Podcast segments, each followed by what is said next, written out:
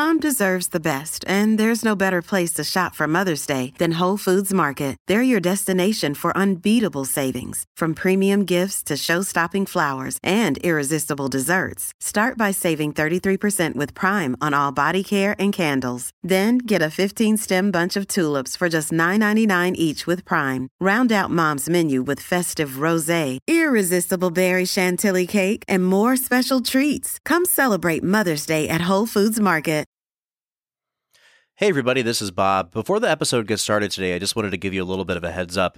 We recorded this episode a couple weeks ago with a guest in studio, and it wasn't until we went into the editing room that we found out that our guest host on this episode, uh, his audio is just it was terrible. It was almost unusable. And we found that two of our three mics were actually like that. And we were able to go back and re record my vocals on this episode, but we weren't able to get our guest back in studio, nor would we ask him to do that. We still think that the content of this episode is fantastic, but please bear with us as you listen to our guest host today because his vocals are going to be a little bit off from the quality that you're used to hearing. And now let's get to the show. Robots Radio presents. In 1989, director Spike Lee gave the world an explosive vision of a day in the life experienced by millions of Americans. In 2019, Brown Forman gives us two whiskeys that redefine what it means to be a barrel maker. The movie is Do the Right Thing, The whiskeys are Cooper's Craft. and we'll review them both.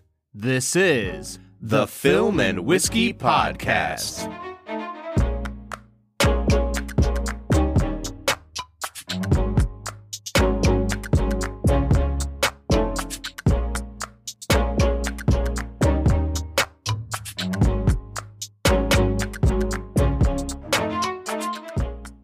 Welcome to the Film and Whiskey Podcast, where each week we review a classic movie and a glass of whiskey.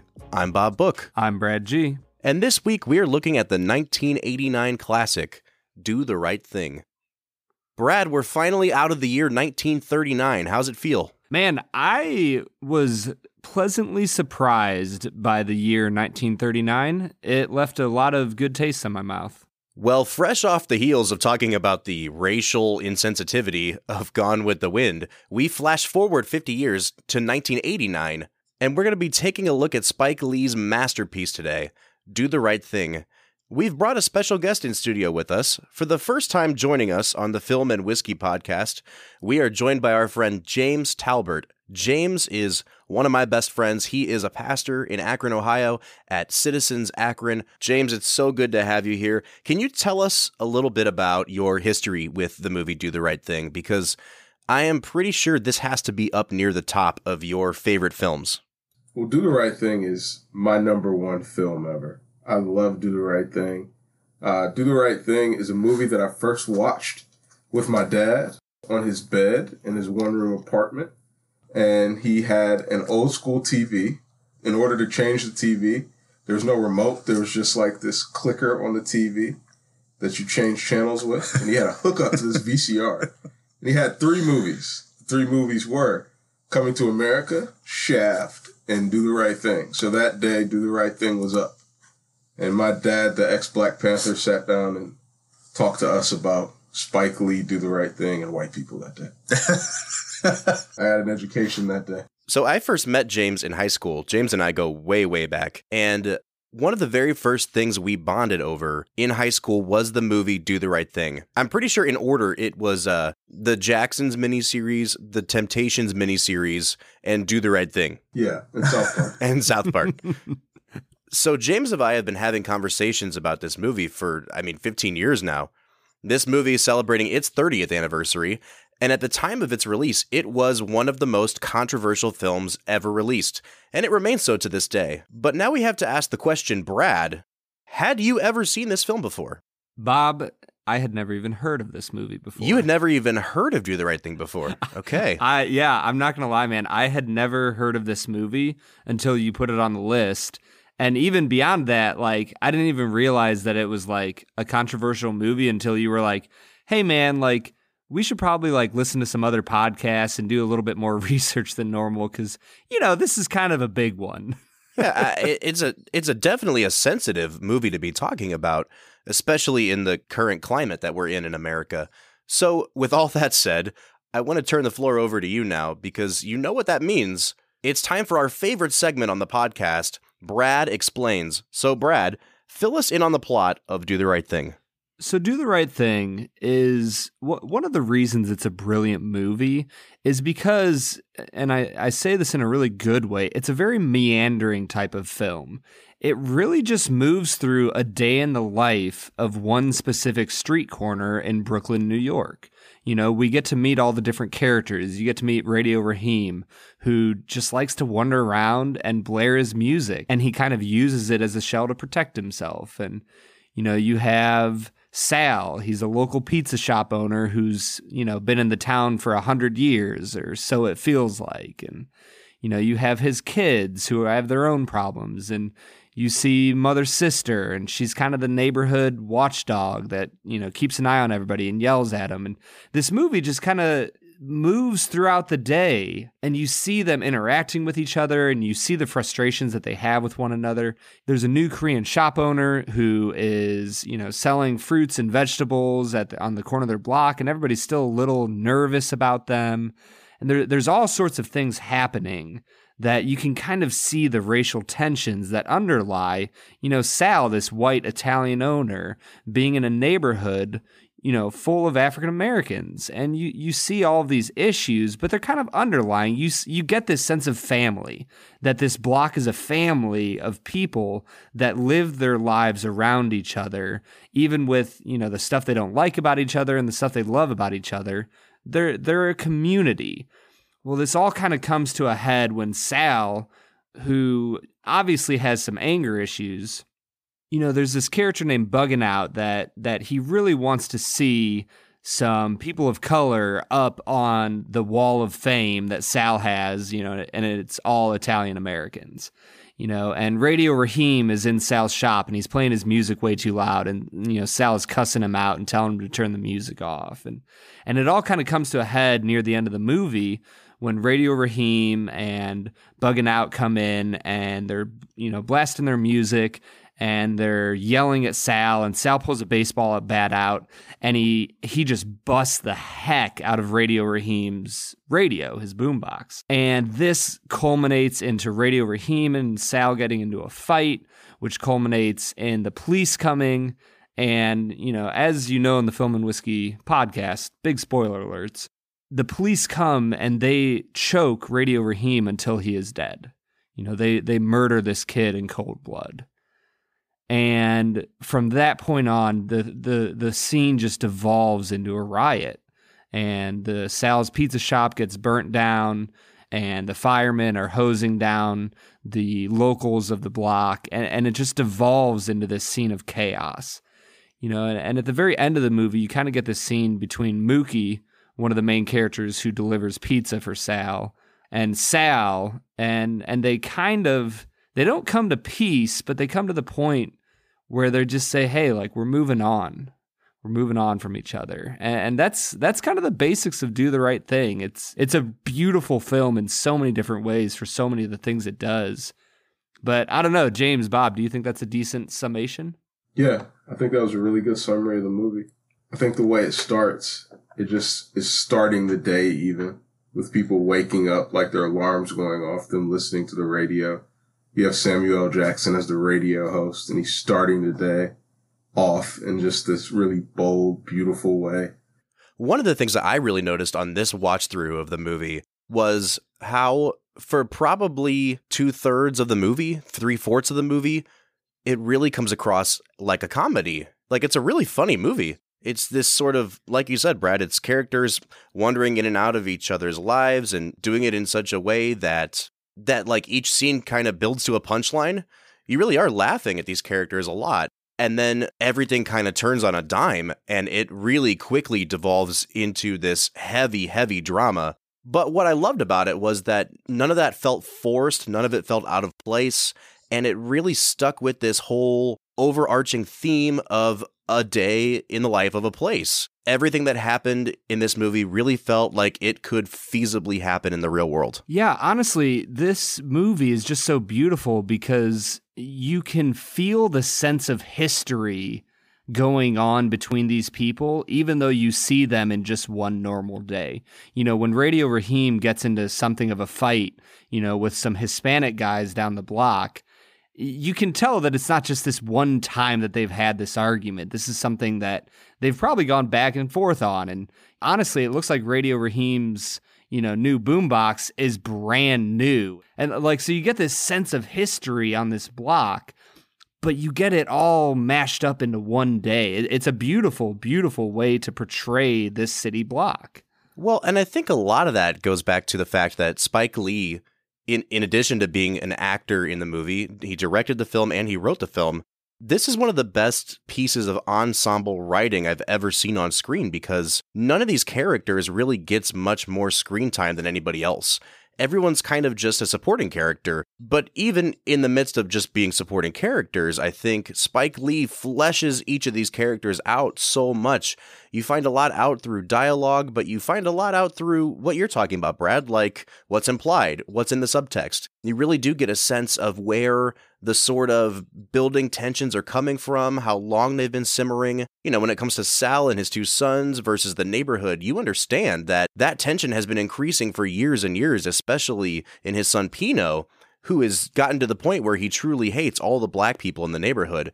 So you're right, in just a short amount of time, Spike Lee definitely conveys the history behind these beefs. Yeah, and I would I would go on to even say that like this is just a great characteristic of Spike Lee's art in general. Like when you look at Spike Lee as a writer or a director, like every writer or director has their thing. Like Quentin Tarantino doesn't do things in chronological order. So scenes are always all over the place and they always come together to this climactic point. Spike Lee always in all of his movies, like there's never, even in Malcolm X, where Malcolm X is clearly supposed to be the main character. Like you learn about the other characters who are in that movie as well. Malcolm X really isn't the main character. I feel like in Spike Lee's art, whether it's Malcolm X or She's Gotta Have It or He's Got Game, I feel like Spike Lee's main character is a central point that he's trying to display. Hmm. And I feel like in Do the Right Thing, like the central point that he's trying to display really is the main character. Mookie is just the carrier of that main point. Well, maybe it's a good time for us to get into talking about the performances in the movie then, because there's so many good ones to choose from. So, Brad, why don't you take the lead and pick a character that you'd like to talk about? I would like to talk about Sweet Dick Willie. Man. First of all, Sweet Dick Willie is the best named character in the whole movie. Oh, hands down. Sweet Dick Willie might be my favorite character in this entire film. I'm not going to lie. he has all the good lines. Yeah, he really does. And this character, I I don't know. There's just something about his ubiquitous nature of I am on this block and I run this block. And Mike Tyson could come down here and he could not get me off this block. There's something about that bravado that's just so endearing that I just I loved every bit of his character and the way he acted and the way he just doesn't give a rip about what even his friends think. You know, I you know, I'm going to go spend my money with the Koreans across the street cuz they're selling me something. And that's fine. I'm okay with that. Uh, there's just something about his character that I really loved. Yeah, and I thought that all of the smaller bit part characters like Sweet Dick Willie were just perfectly cast. I mean, if you go way down the cast list, in terms of who has the most lines. And down near the bottom is Mr. Senor Love Daddy, who is the local uh, radio DJ. And at the time this movie is made, no one really knows Samuel L. Jackson. But now, you know, we see Samuel. We're like, he's in this bit part. And it just goes to show how well cast this movie is, but also how these great actors are taking smaller roles to kind of contribute to the overall message of what this movie is trying to get across. I, I loved. I was listening to an interview of Spike Lee talking about "Do the Right Thing," and he doesn't even say anything about Samuel L. Jackson. He just says, "Oh yeah, me and Sam go way back to this and that," and like that was just the best. So Spike Lee, the director and the writer of this film, also gives himself what we could call the lead character, which is Mookie. Mookie is basically teetering on the edge of unemployment. He works as a pizza delivery guy, but he's a 30 year old man he has a son with his girlfriend, Tina, played by Rosie Perez, who he never really goes to see. One of the things about Mookie that I really like that Spike Lee does is through Mookie, you get a sense of what Spike is trying to do with the script, which is to say that even though Mookie is presented as the protagonist, he's not a perfect person. He's not a person you necessarily are supposed to root for. Mookie makes really bad choices throughout this movie. If you want to call him anything, Mookie really is a deadbeat dad. And I think a lot of people, when they first saw this movie and they saw that Spike Lee chose to play Mookie, what they saw is that by playing Mookie, Spike Lee was endorsing everything Mookie did. And I don't think that's the case. And I actually really love that he took that role for himself because it just adds another layer of complexity to what he's trying to do. But Brad, what did you think about Spike Lee? Honestly, out of all the performances in this movie, I was definitely least impressed by Spike Lee.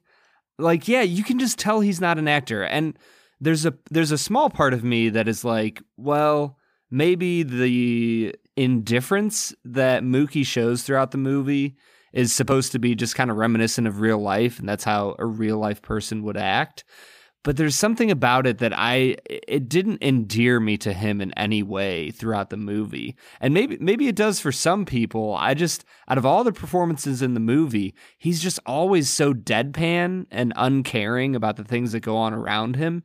You know, it it almost feels weird when he finally shows emotion and throws a trash can through the window because even as he walks over and you know he takes the lid off and throws it on the ground and picks up the trash can and walks over you don't ever see any anger or rage or frustration in his face or anything. It's just he just kind of mechanically picks up this trash can and, and throws it in a window. I there was something about his performance that just felt you know mechanical to me. You see, I would think his performance as Mookie is the performance of a young African American male in 1989.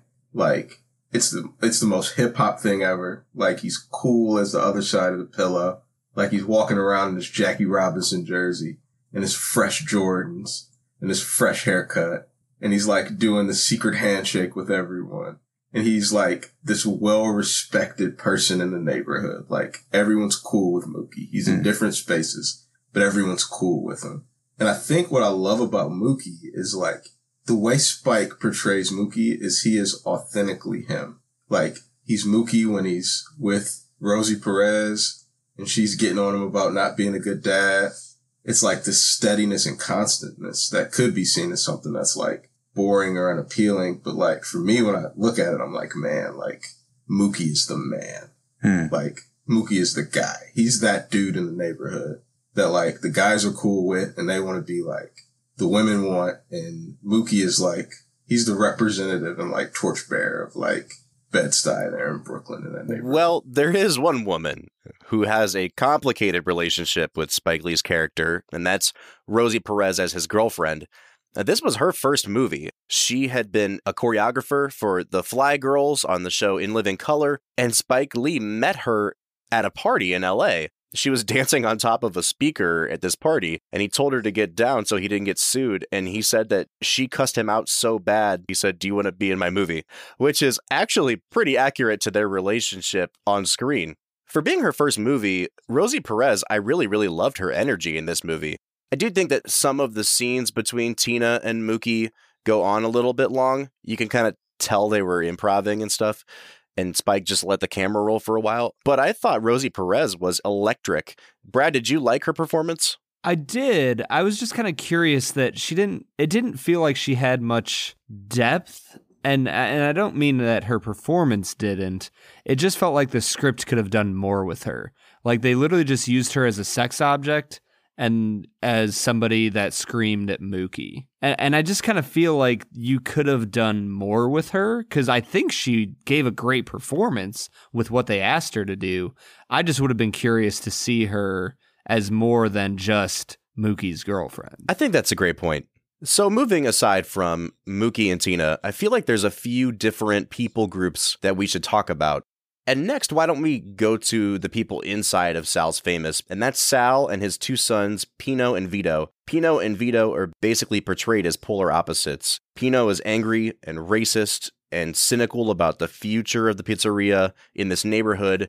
Vito is really good friends with Mookie. He likes the clientele. He likes the people in the neighborhood. He'll openly admit that he wants to be more like a black person, whereas Pino gets accused by Mookie of, hey, I can tell you wish you were black deep down. And he reacts violently towards that. And the dynamic of those three people interacting with the community around them, I think really is the heart of the movie. Everybody's wandering in and out of Sal's establishment. So, why don't we kind of work from the bottom up here? Brad, why don't we talk about the characters of Pino and Vito? And I want to start with Vito, who is, you know, the more benevolent of the two. I really love the performance. Brad, what'd you think of Vito? Oh, I, I loved Vito. I, I think he offers kind of a soft perspective on race relations where it's okay to admire people who are not the same skin color as you.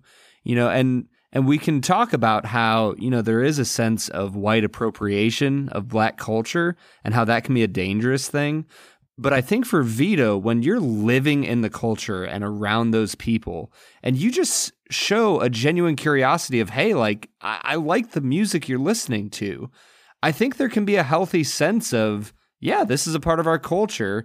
And as long as you're kind of invited into that culture, I think that there can be a healthy sense of relations between people of different skin colors. And I think Vito kind of represents that. Yeah, and Vito, in a lot of ways, to me, is one of the most tragic characters in the movie because of what happens at the end of the film. Uh, the whole movie, I feel like Vito has had Mookie on one shoulder and Pino on the other shoulder, telling him two separate things. And the end of the film, where the riot breaks out and the pizzeria is burned down, you get this shot of Pino, who basically feels vindicated by what's happened and says essentially, like, I told you this would happen. And I'm always left wondering what happens to Vito after this. Does he like go over to his brother's way of thinking? Mm. Because for so long he was convinced, I know that's not going to happen to us. And at the end of the movie, it does. Mm. So uh, that's one of the kind of master strokes I think that Spike Lee is making with this screenplay is that he knows which characters to leave resolved and which ones to leave unresolved. And one of the unresolved ones is Vito's brother Pino, played by John Turturro, who he's the most hateful person in the movie. I don't know that there's anyone else that would even compare, but Pino says it in such a way, his hatred is so intentionally hurtful to a whole group of people. I don't know, Brad. What are your thoughts? Honestly, he kind of reminds me of the one juror in 12 Angry Men who just goes on and on about, well, we know what kind of people these people are. And you know, I, ironically, he's talking about young Italian Americans in, in 12 Angry Men.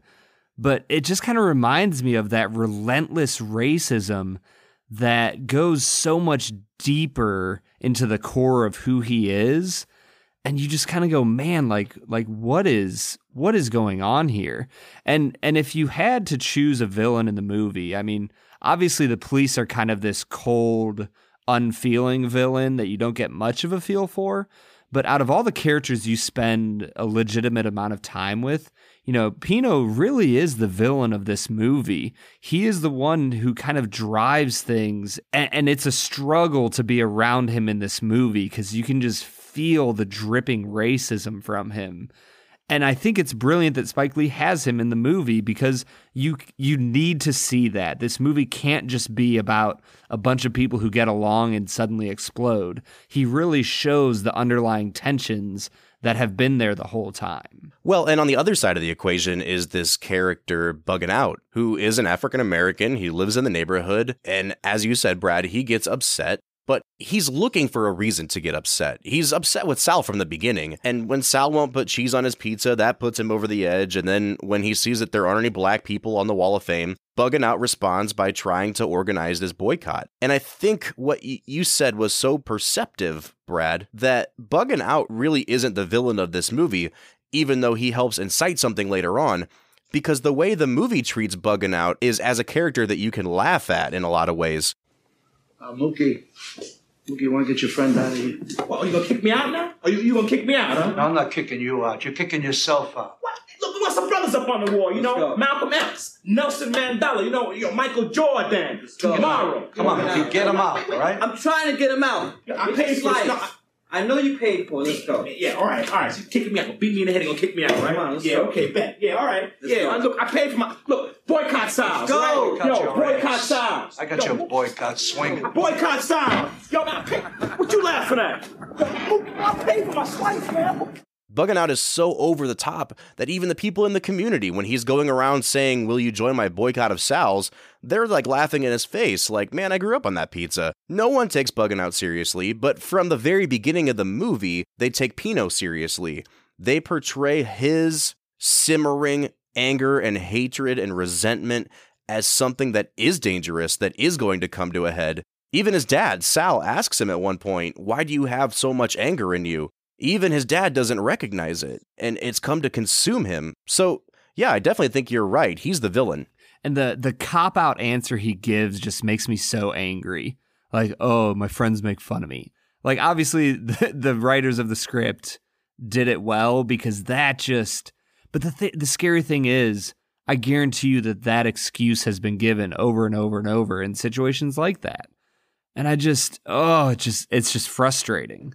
Yeah, and I think in the inside of Sal's, with Vino and Pito principally are representing is like two sides of like Sal. Because what you get with Sal is you get the Sal who's really, really nice to Mookie's sister. You get the Sal who like believes that like people have grown up eating his food and he's really proud of that. And he's proud to be in a neighborhood. And this neighborhood has supported the lifestyle that they live outside of the neighborhood. So he's looking at his son and he's like, What are you talking about? These people. Mm. These people support the lifestyle that you're so trying to be a part of. Then at the same time, Radio Raheem comes in, turn that stuff down, get Yeah. that stuff out of here. At the very same time, when Bugging Out asks if there can be some black folks up on the wall, he's like, You get your own pizzeria, you put some black folks up on the wall. And here it's only Italian Americans. And you get the really, uh, the really ethnocentric, uh, segregated Sal at the same, like they both exist at the same time. Yeah. And I think the portrayal of his two sons really represent like the two sides of Sal that you see in his interactions with people. Well, and that's the wonderful thing about the character of Sal is especially from a writing standpoint because Danny Aiello who plays Sal was nominated for an Oscar. I think he's brilliant in this movie. He's definitely the most well-rounded character. I think they give Sal probably more screen time than anybody else, maybe Mookie, but Sal's definitely up there. But the character of Sal exists to prove that nobody in this movie gets off scot free. He might be the most sympathetic character in the movie. You really do feel for him. Even after everything is said and done, Sal has lost his business, and yet Sal definitely plays a role in it. And he is as guilty, if not more guilty, than anybody else in that situation. And when you see Sal finally lose his cool, in a way that he can't take back or make right again, I think that's Spike Lee adding that extra layer that forces us to ask the hard questions in this movie because we can't fall back on someone who is 100% good all the time. He just doesn't give us an out like that. Brad, what did you think about Danny Aiello's performance? Oh my gosh, Bob. His performance, I think, is the best of the movie.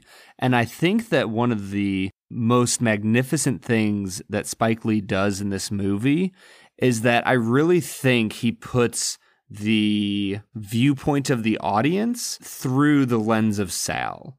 Because I think as an audience member, you know, in a lot of different ways, you watch this movie and you see him struggling with the realities of this racially charged tension that you have in the neighborhood. And you see him trying to balance that as a white person. And you see him him just fail at it. And yet at the end, when he and Mookie are, are talking to each other and you know he he's spitting at Mookie, you know, the the window you broke, you know, would cost more than two hundred fifty dollars that you're asking me for, and you know he starts throwing the money at him, but they they kind of come to this weird sense of respect for each other at the end. I I don't know. There's something about his performance that was just beautiful for me, and I I was amazed that he was able to pull all of that off because in a lot of ways I unfortunately I think that a lot of the other characters in this movie are kind of given one perspective to show. When you look at Sweet Dick Willie, you just see one side of him. And when you look at the Korean shop owner, you just see one side of him. When you look at Radio Raheem, you don't really see many sides of him. Sal is the only character, and and probably Mookie as well, that you really see multiple sides to. And I just thought that, you know, Danny did a great job in that role. I think the same thing about the mayor, actually. And the mayor is my favorite character in the whole movie. And I think Ossie's performance as the mayor is like crazy. Well, why don't we talk about those two characters for a minute? So you've got the mayor, played by Ossie Davis, who is, you know, the neighborhood drunk, basically. He is not well respected in the community. Uh, some of the older people acknowledge who he is. Mr. Senor Love Daddy calls him out on the show a couple times, but there's this really powerful scene of some of the young people in the neighborhood verbally attacking him for being a bum and a drunk. And yet, in some strange way, he is kind of the moral center of this neighborhood. He's the one that's trying to hold things together. And then you have the woman that he's pining after, mother's sister, who's played by Ruby Dee, who's the neighborhood grandma that watches over everything. And Ossie Davis and Ruby Dee were married in real life. And I think that that dynamic brings a lot to their characters as well. So, James, tell us a little bit about why you're so drawn to the mayor's performance. I mean, I feel like we'll get into this a little bit later, but I feel like Sal and the mayor counter each other in the movie. Sal is the patriarch, obviously, of Sal's. Like, it's his shop. He has his sons. And in his mind, he's like molding Mookie into something, bringing him into the family per se. And he's like the leader of that. He is an entrepreneur. He is someone who has means. He is someone who is connected to the police and the police are okay with Sal. Sal's okay with the police. I feel like the mayor is like the unspoken patriarch of the community and he's a drunk. That's like saying something about the system of what's happening in the movie. It's the system of injustice that exists in our country and especially in urban neighborhoods. Even though the young people are mad at the mayor, it's almost like they're looking at like what they're destined to become Mm. as people who live in that neighborhood. And they're calling the mayor the bum, but the mayor's looking back at them and saying, Hey, like, I was just like you. I had dreams and ambitions. And he gives them the speech back as if to say, like, Hey, you haven't lived any life. Like, you have no idea what I've seen. And the mayor is simply someone who's just like been through a whole bunch of things. And all of those things have like put him in the situation and the position that he's in.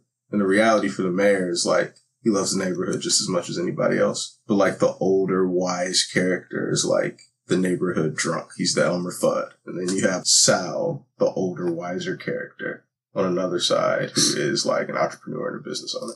Well, and the thing I love about the way that they almost play the mayor and mother's sister off of each other as well, because, you know, through the whole movie, you have this really playful interaction between the two of them where mother's sister's telling him, get off my stoop. You are ugly enough. Don't stare at me. The evil eye doesn't work on me. Mother, sister, you've been talking about me for 18 years.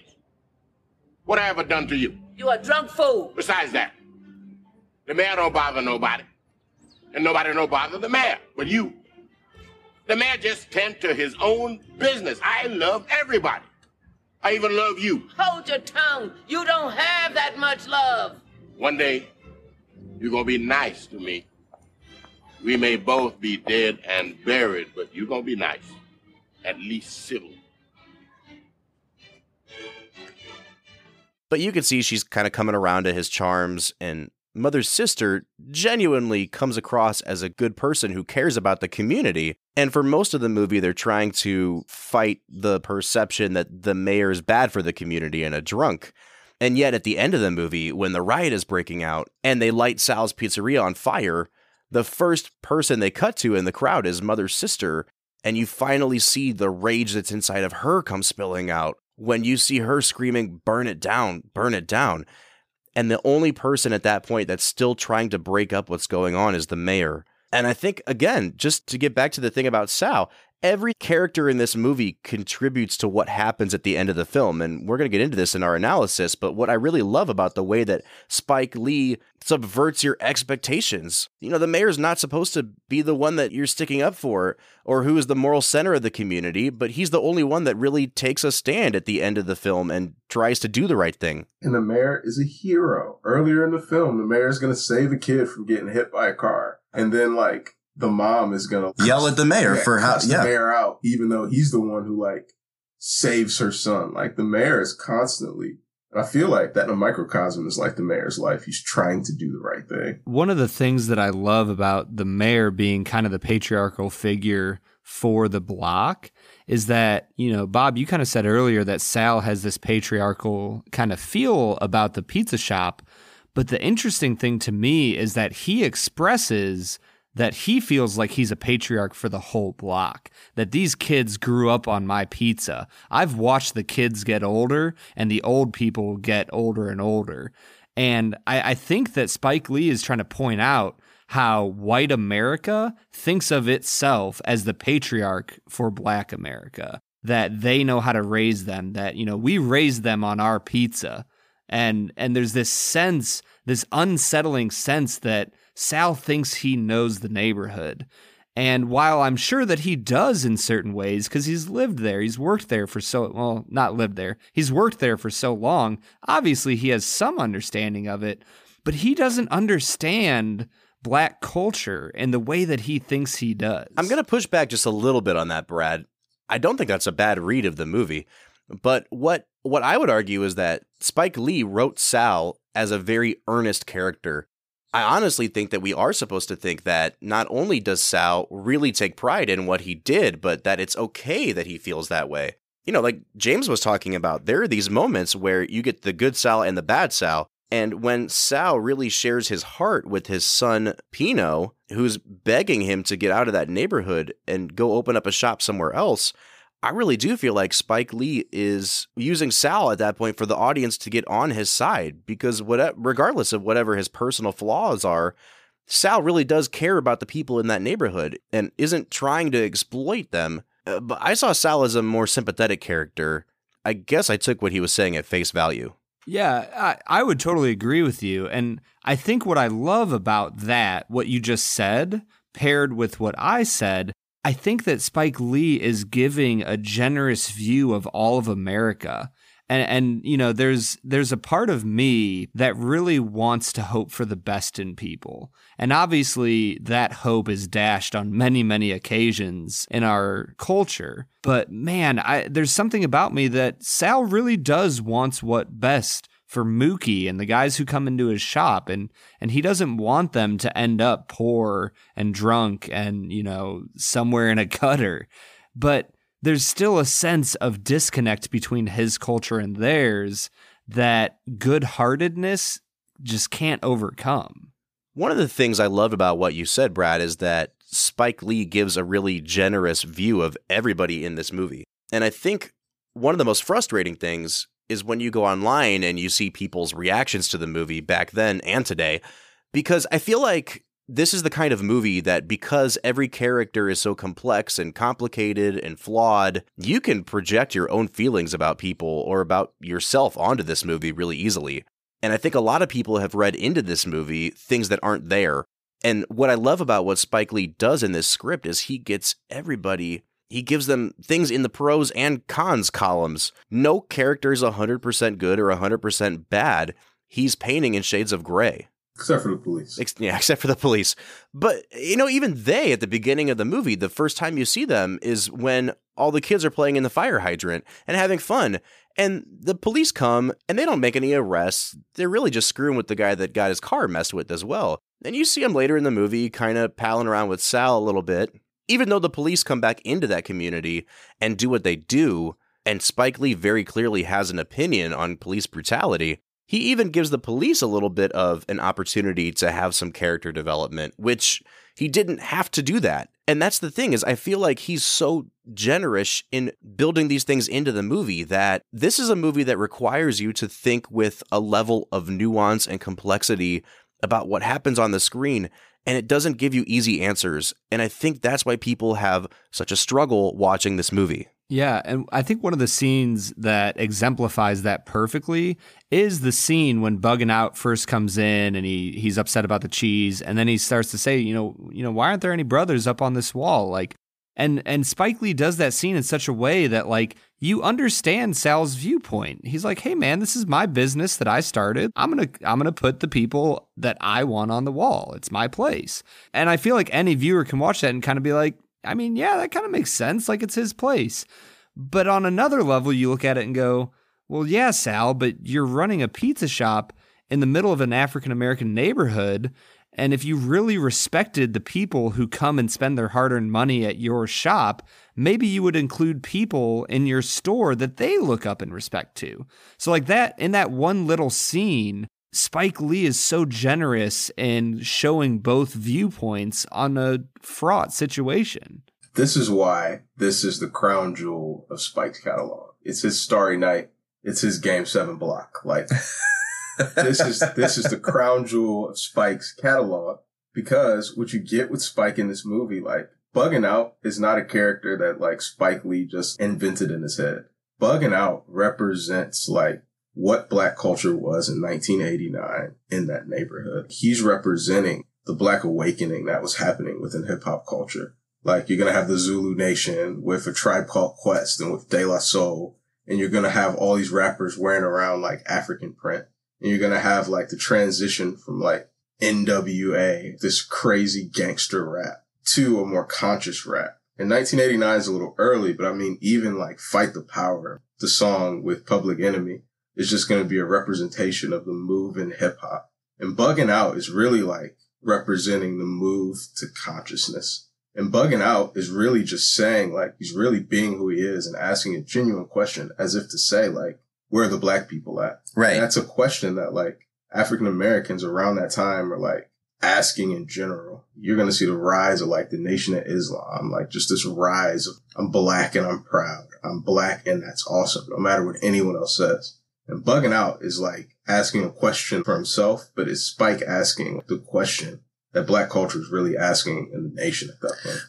But even then, Spike does this brilliant thing with the character of Buggin' Out, and we've already touched on it a little bit. That Buggin' Out is a character that is, in many ways, Spike's critique of what he sees in that mindset as well. Yeah. I mean, at one point, Mookie is having a conversation with Pino about Minister Farrakhan, and they're talking fairly respectfully about what Minister Farrakhan argues, but then the embodiment of those arguments are in Buggin' Out. And Spike really does paint Buggin' Out as kind of this larger than life caricature that no one respects or listens to until he incites violence. Oh yeah, and it's again, it's Spike's crown jewel because he like knocks on the door of just one of the great truths that even today, even today in our woke conscious world, people just don't understand. Like blackness is not monolithic. Buggin' Out believes what he believes. Mookie is like, hey, this is my job. That's what's important to Mookie. Buggin' Out's out trying to get people to sign this petition. And they're like, what are you talking about? The idea of like a group think just isn't reality, isn't true blackness. Well, I think this is a good place for us to take a break. We have two whiskeys to get into today, so what do you guys say we sample some whiskey? When we come back, we'll have two reviews of Cooper's Craft Whiskey, followed by our analysis of the film. Stay tuned.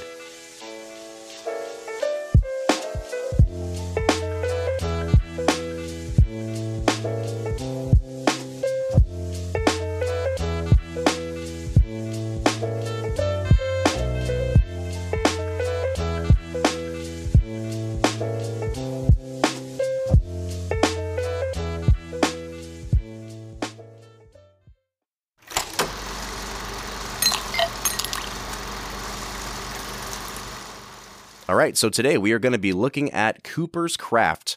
Now, we actually are doing something for the very first time on the Film and Whiskey regular podcast episode. We're going to be reviewing two whiskeys at once. We're looking at Cooper's Craft and Cooper's Craft 100 proof. These are both whiskeys that are made by Brown Forman, which is one of the largest distributors of whiskey in the country. This was first released in 2016. It was their first new whiskey in 20 years since Woodford Reserve. Cooper's Craft is basically being marketed as a nod to the fact that Brown Forman owns their own cooperage, which is a barrel maker. And so, as an ode to what they consider to be preserving the art of a cooperage, they've made this whiskey, which they say is a four to six year whiskey that they blend in small ish batches and then release that at either 82 or 100 proof. So, Brad, why don't we get started with the Cooper's Craft, just the regular, the standard version? What are you picking up on the nose of this Cooper's Craft? Man, this really feels like a traditional bourbon. You're kind of getting those vanilla and caramel notes. I think I'm getting a little bit of spice on the back end.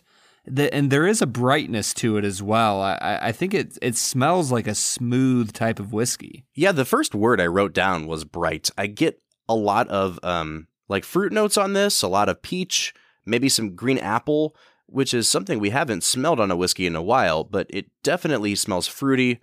I'm not getting quite as many of those classic bourbon notes you talk about, like the deep, sugary notes. And I'm actually a little bit worried about what this might taste like because it has a little bit of that sort of chemically ethanol scent to it that we get sometimes on more inexpensive whiskeys.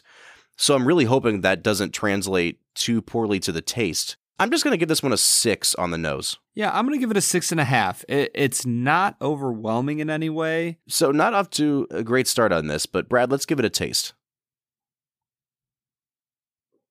It's not very viscous. no, it's not. And I know that we say that jokingly, but this is really thin and almost watery tasting to me. Not even like watery tasting, just just not viscous. It's really thin. Yeah, there's not much going on in the flavor. I do pick up on that green apple you were talking about, Bob.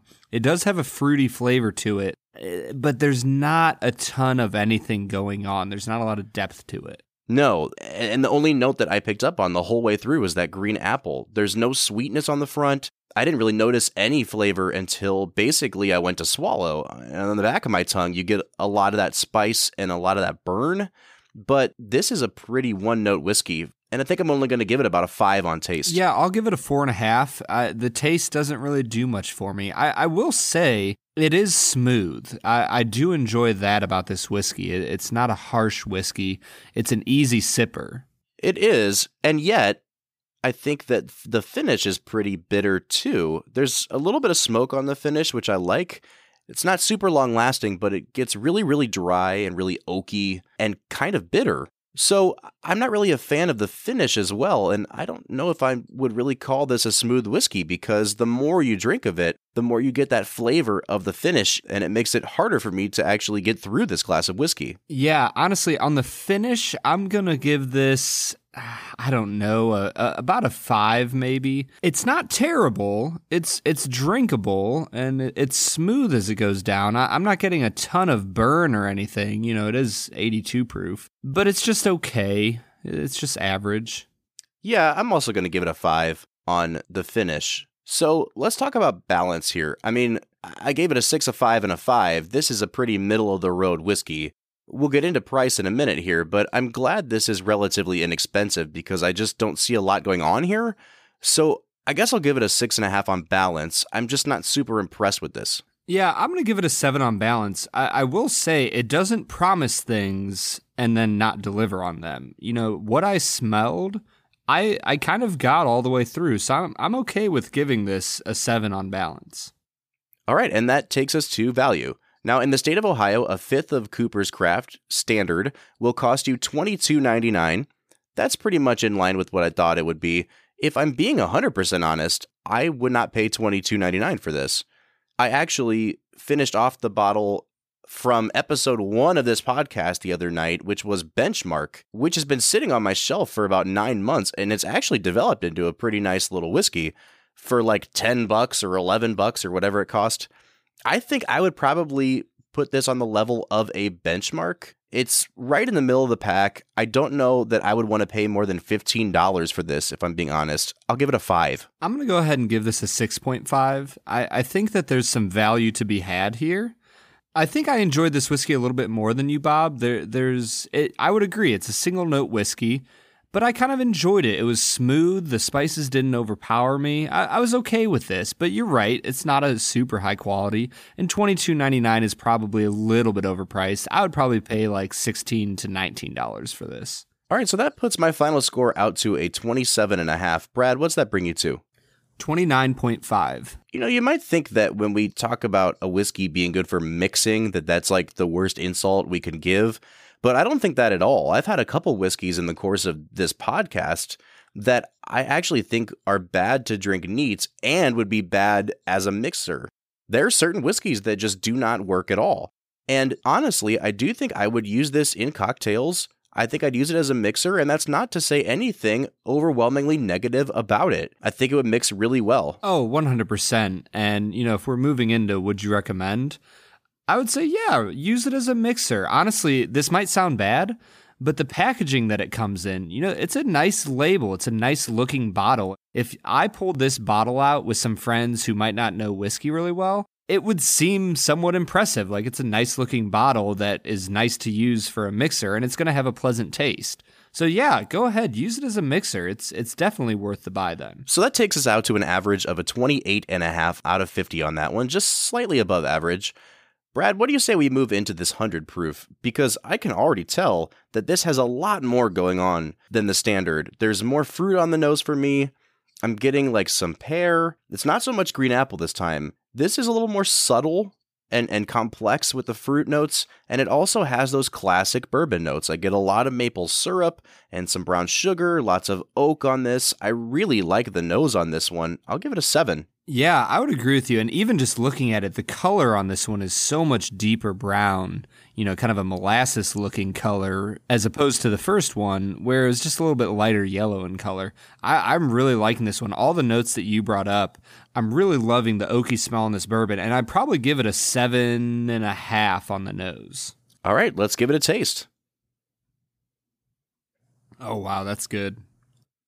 Yeah, I really like this. I uh I just happened to kind of, I don't know, I just breathed in a little bit as I was sipping it in a way that, like, I don't know how else to describe it. I almost got these, like, eggnoggy notes on this one. Like a, what's that Mexican dessert? Tres leches? Like a flan type flavor. Like it, man, it's really caramely, but also some really creamy notes and some baking spices.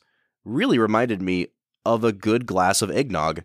And it had a lot of spice to it. It was hot, but it wasn't harsh at all. I really love this. I'm going to give this an eight and a half. Yeah, it's kind of a custardy type feel. Yeah, that's it. Perfect. Custard. Yeah, I, I'm really enjoying this. There's a lot of depth and interest in this.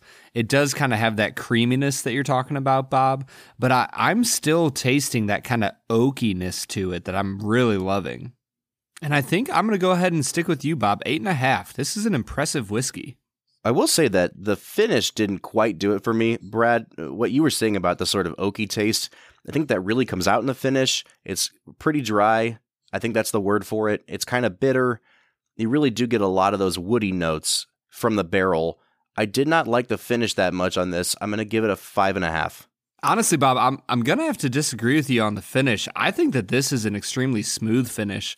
I think that the oakiness does come out like you say, but man, it's a beautiful thing. I'm going to go ahead and give this a nine on the finish. I think that this ends so well on my palate. I, I can't give it anything lower. All right. So, overall balance, we're talking nose, taste, and finish. Brad, how would you score that out? This is an extremely well balanced whiskey. The nose starts out beautifully, and I think it gets better and better from there. So I'm going to go ahead and give this an eight on the balance. I really did think that the finish kind of threw things off for me quite a bit. I did not like the finish on this, but the nose and the taste were so good and so consistent that I can't take it down too far. I think I'm going to give it a 7 out of 10 on balance. And then in terms of value, Cooper's Craft 100 will cost you $29.99. So we're talking about a $30 bottle of whiskey, right in that that tier of whiskeys where you're starting to get into some really good hidden gems, but then also you're still in the same rung as like a Jack Daniels. So it can get kind of dicey in this price range because $30 I think is a little overpriced for what this whiskey is. I really do like the flavor of it. I just don't know if I could go all in on a recommendation at 30 bucks. I think I'm going to give it a six and a half on value. Oh man, uh, Bob, I think you're crazy. I think that this is an extremely good value for what you're getting. I mean, this is an impressive whiskey with lots of complexity that you don't normally see at the $30 range. I am going to go ahead and give it a 9 on value. I I would definitely buy this without a doubt if I saw it on the shelf. Yeah, I really like this whiskey. I think 30 is just kind of that price point where you and I talk about needing to make the transition into a little bit higher quality than this has to offer. If this was 25 even, I think my score would be quite a bit higher. But at 30, it's kind of like right on that line for me where I'm not entirely sure. So for now, I'm going to stick at a six and a half. I might come around to it a little bit more in the future. And I think this is a good time to disclose that both of these bottles were actually sent to us by a representative of Cooper's Craft for review. So, first of all, we want to say thank you to Cooper's Craft for these bottles. I think Brad and I would would both recommend the 100 proof. This is a really really good bottle of whiskey. It's a beautiful thing. So, Brad, what's that bringing your final score out to? My final score is a 42. I am very impressed with this Wow, I'm at a 34 and a half, so we're quite a ways away from each other, but I think we both like and we both would recommend this. And that brings our average out to a 38.25, so we're approaching that almost 80th percentile here. This is a really good whiskey, and I'm really glad we got to try it because I have not known a lot of people that have tried it before. And so to get the opportunity to try it from the distributor, I couldn't be happier. Yeah, thank you so much to Cooper's Craft. What a blessing it is to have this whiskey and to share it with Film and Whiskey Nation. I yeah, I highly recommend it. Go out, try that 100 proof. It will surprise you. All right, Brad. I think it's time for us to get back into talking about Do the Right Thing.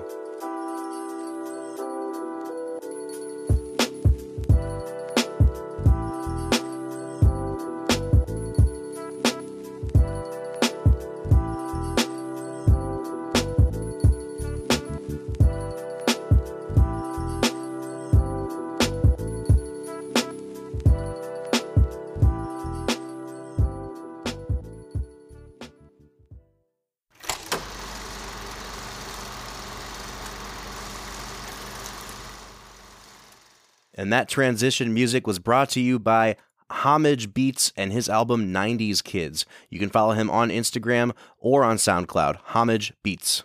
And it's time for us to get back into talking about Do the Right Thing. There's so many directions we could go, and we haven't even really talked about the direction or the cinematography in this movie, which is super famous, the way this movie's photographed. But I want to get us into our analysis on this movie because we've been hinting at it for a long time.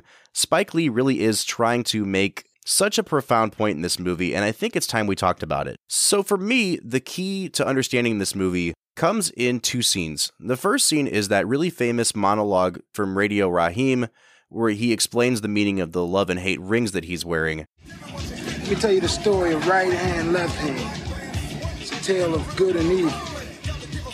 Hate.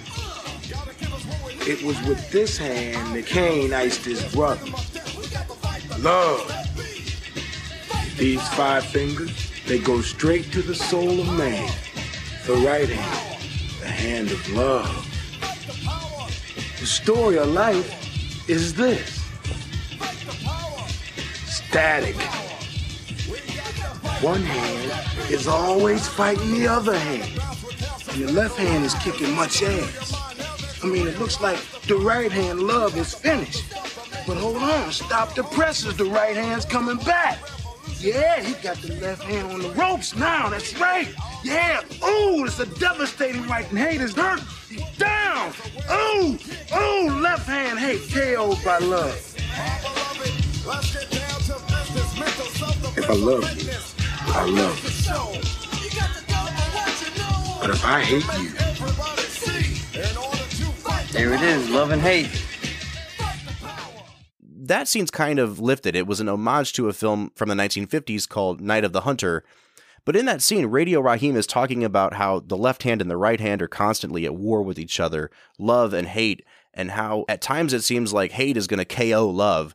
And what happens in that scene is they really establish this sort of opposition or this war that's going on within the movie.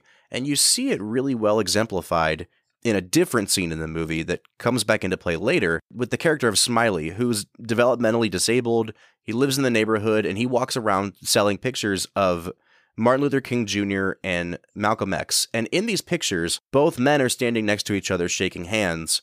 And yet you understand by the end of the film that they have two radically opposed philosophies on the nature of violence as achieving an end.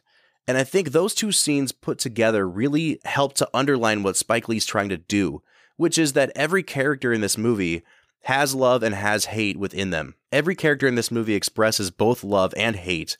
And by the time we get to the ending of the film, where the violence becomes an outburst, Spike Lee is making, he's asking the question who's doing the right thing in this scenario? Is there a right thing that can be done?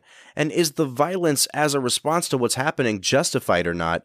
And it really leaves you with a lot of questions as a viewer. So, James, Brad, I really want to hear your your points on what you see as Spike Lee's central point, and then also, did anybody in this movie do the right thing? I would say I think Spike Lee's central point in this movie is exposing that the reality for all of us is very complex and that everyone does what they perceive to be the right thing.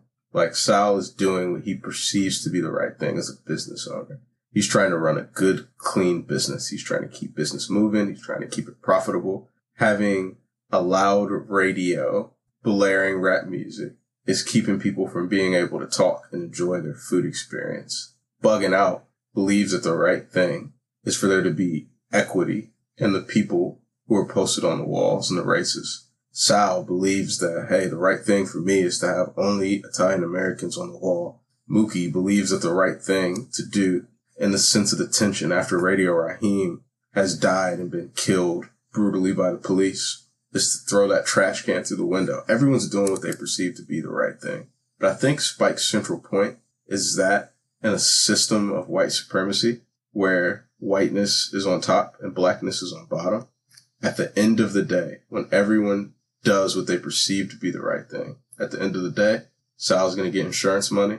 Sal's pride is hurt, but Sal's pocket will not be hurt at the end of the day. Mm. At the end of the day, Radio Raheem is dead. Right. He's not able to come back. At the end of the day, the police officers are going to get away. Like they're going to get off. At the end of the day, like the community, the black community there in Bed-Stuy is hurt again. Yeah. And will be hurt again and again and again. It's crazy that like literally the same thing happens with Eric Garner years later, 25 years later. Mm-hmm. The exact same thing as Radio Raheem is going to happen to Eric Garner in New York. So I think like Spike's central point is everyone's trying to do the right thing, they perceive to be the right thing. But at the end of the day, like there is a winner and there's a loser. And that the loser, like, is those who are black. And the winner is the police and Sal. And when you get to the end of the movie, the decisions the characters make, it's hard to argue that anyone actually does what is the right thing. You know, you're right in that they all do what they perceive to be the right thing, but it's hard to argue that anyone's actually doing the right thing. And I think Spike Lee gives us these sort of breadcrumbs throughout the movie that sort of lead us to that conclusion. You know, there's a scene where a young girl, Ella, I think her name's Ella, she's walking around with Ahmad and her friends. And when they're like berating the mayor for being a bum and they all walk away and you see her kind of linger and it's like she wants to apologize and she doesn't know which way to go because she can't decide whether or not to do the right thing. The scene where Sal is sitting down with Pino and talking about why do you have so much hate and anger in you? And the two of them are interrupted by Smiley, who comes to the window trying to sell something, and Pino flies off in a fit of rage, goes outside and confronts Smiley, and the camera stays on Sal, and you just see Sal like bury his head in his hands because he realizes that A, his son is a lost cause and he can't turn him back to, you know, the light side.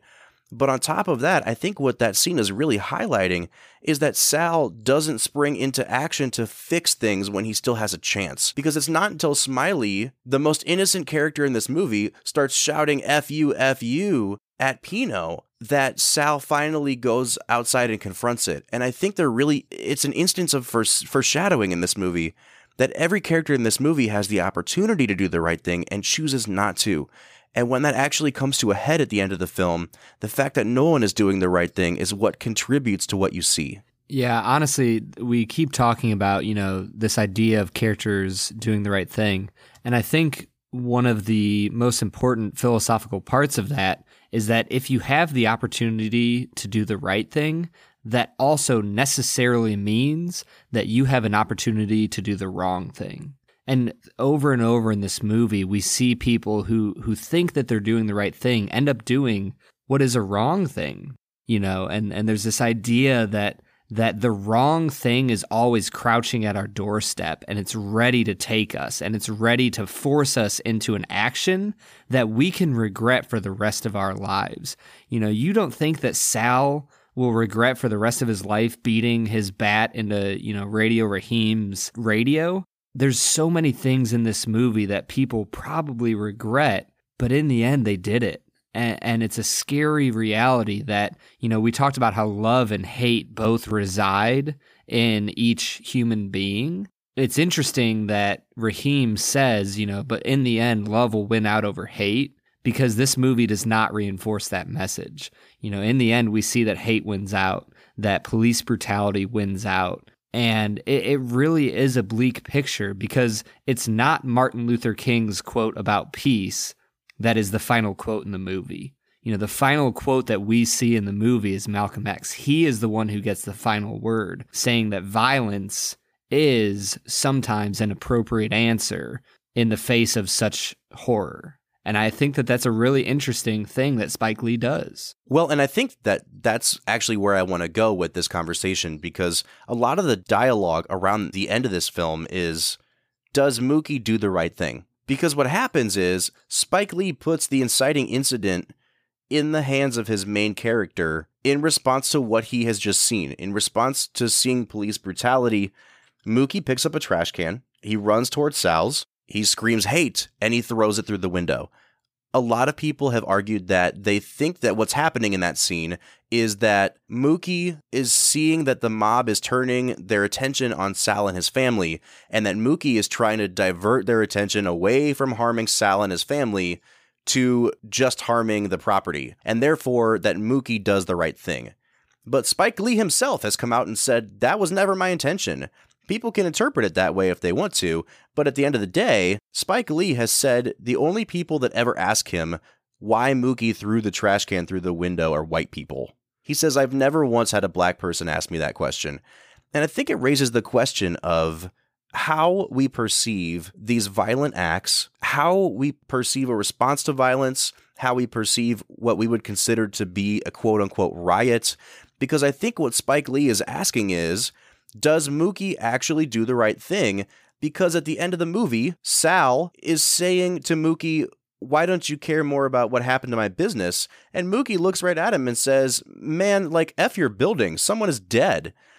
And the fact that we're even having this conversation about a piece of property and whether it's more valuable and has more moral integrity than a human life means that you don't have your priorities in order in the first place. And so I do kind of wonder does Mookie actually do the right thing? Is his anger misplaced or is his anger completely justified?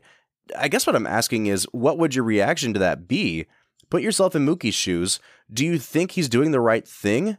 Can you justify his actions? Martin Luther King has a famous quote, and this is like not Malcolm X, this is Martin Luther King. He's asked to comment on a riot in the 60s, and he says, he ends the quote with, This riot is the language of the oppressed, or the language of the unheard. And he ends his whole statement with, Tonight we riot. Hmm. And I believe, like, for me, when I watched that, Sal, when he crushed Radio Raheem's radio. Like he's called Radio Raheem in the movie. That for me is the beginning of the death of Radio Raheem. Hmm.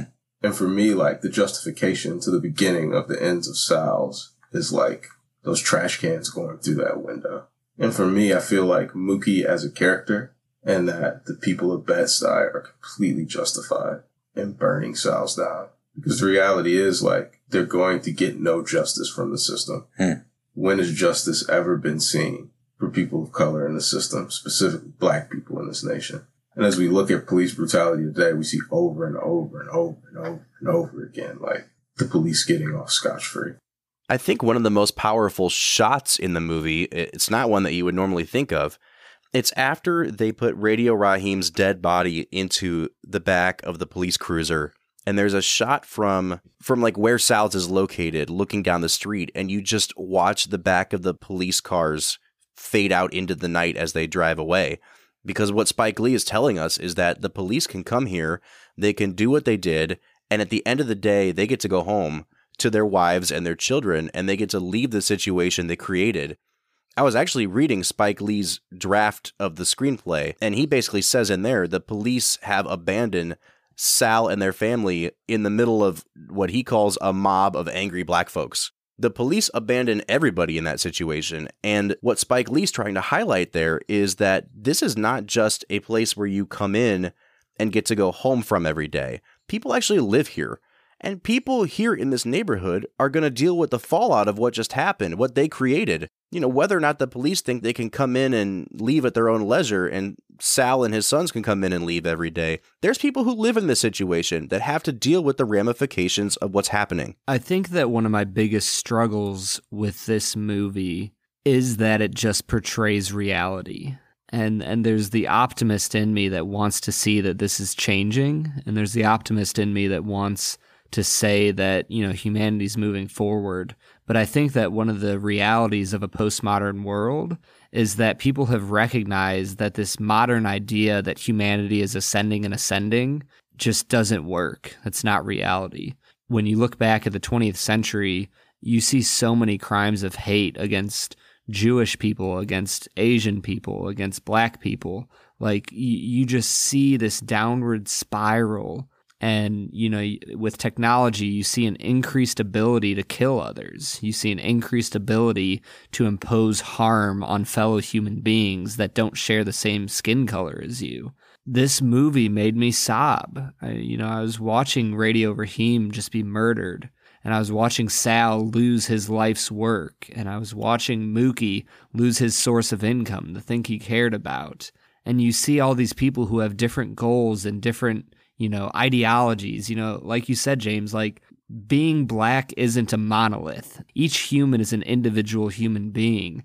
And there's just so much brokenness in this world. This movie is just such a stark reminder of that that it's just a hard movie to watch. You know, we come to the end and and you know, Bob, you asked the question, did Mookie do the right thing in the end?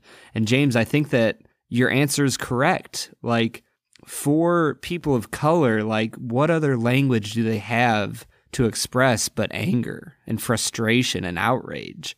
You know, but but on another level, uh, you know, do we repay hate with hate? I just go, man, I just want people to act with love and unfortunately, it's just not the case. And this movie is such a hard, hard reminder that people really suck at loving each other. I think that's like a beautiful utopic perspective. And I think like the reason why I say that I think like Mookie does the right thing is because like in these situations, it's expected from majority culture for people who are like so deeply hurt to immediately like rise above that mm-hmm. and not like act out of that hurt like immediately. The hurt that's experienced there in that scene, it's a scab that's being torn off continually. You have like these interlocking systems of injustice and this racism, like this evil racism that just takes different phases like throughout American history. And this is just another face of it. And what just makes it like so hard for me is I watched it as a kid. I watched it like as a teenager a whole lot when I was formulating like, hey, I actually really like to watch movies. And now like I watch it as an adult and I walk out of it and I just walk out of it with a heavy heart because like it's 30 years ago, man. Like the movie came out like the year I was born. And for me to like think that in my lifetime, like Spike Lee is almost like prophetically saying like these are issues in our nation. Literally. Eric Garner is choked out by the police for selling cigarettes unarmed Eric Gardner. And for me, it's like, man, and what do we do? Yeah, we're asked to immediately like rise above and we're looked at as like animals when we're rioting rather than like a people group that's hurt deeply. James, you're you're absolutely right. This movie is so far ahead of its time. And it's one of the few movies that I think it's really sad to say that about. You know, normally you talk about a movie being ahead of its time, it's something you praise it for. This movie is ahead of its time because 30 years later, we're still talking about gentrification. And that scene in that movie with Buggin' Out, and the guy in the Larry Bird shirt is played for laughs.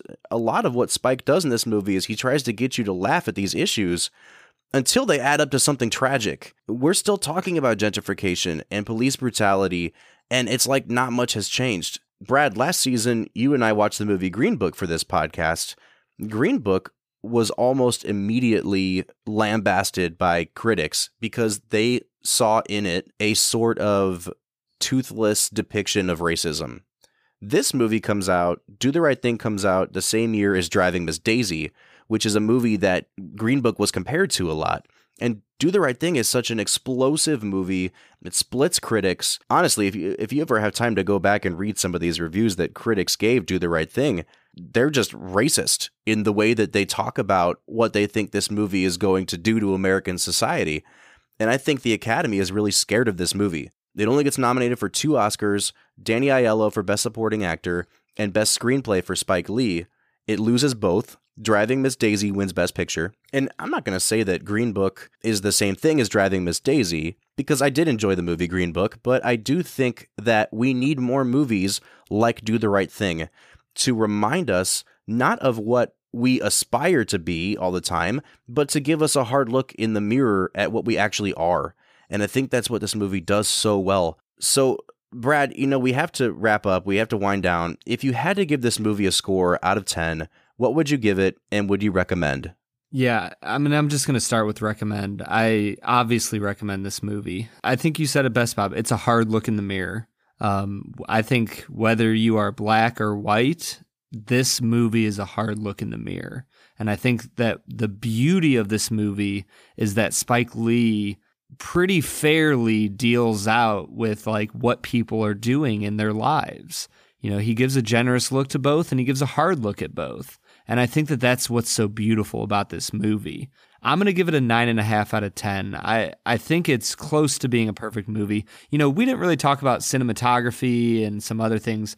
There's certain things about this movie that I just didn't care for, but the things that I didn't care for were mostly of an ancillary nature to the core premise of this movie. So, you know, does it keep me from giving it a 10 out of 10? Yeah, but my man, this is such such a stellar movie when you look at the core message that is being shown.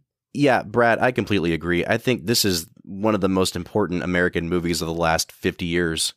And in some ways, unfortunately so. I wish this movie was describing a world that didn't exist anymore, but it's necessary viewing. And, you know, I'll just tell a quick little story.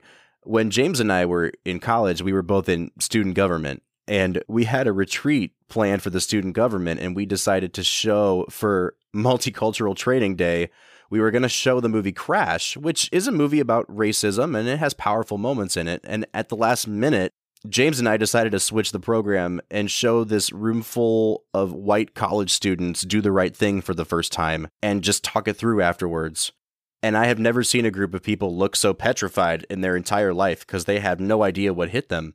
But to this day, I don't regret doing that. I think this is a movie that honestly should be required viewing.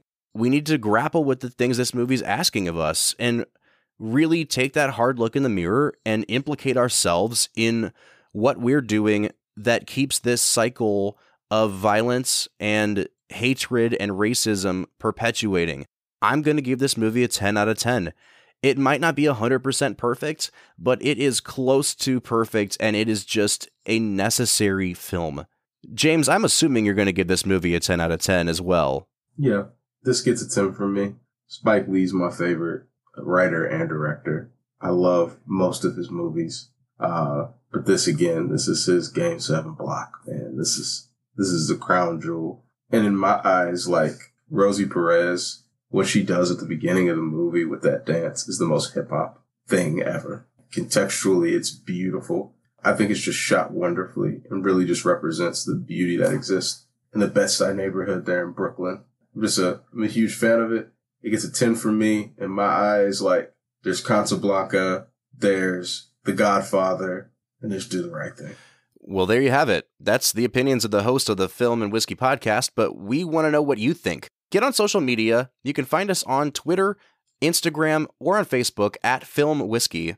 Or you can give us a call. Give us a call on our call line. We will play you on the air. Our phone number is 216 800 5923. Once again, that number is 216 800 5923. Once again, we want to thank Cooper's Craft for sending us our flight today, and we want to thank our guest host, James Talbert. James, thanks so much. Thanks for having me. Next week, we'll be back talking about the 2014 film Birdman. For the Film and Whiskey podcast, I'm Bob Book. I'm Brad G. We'll see you next time.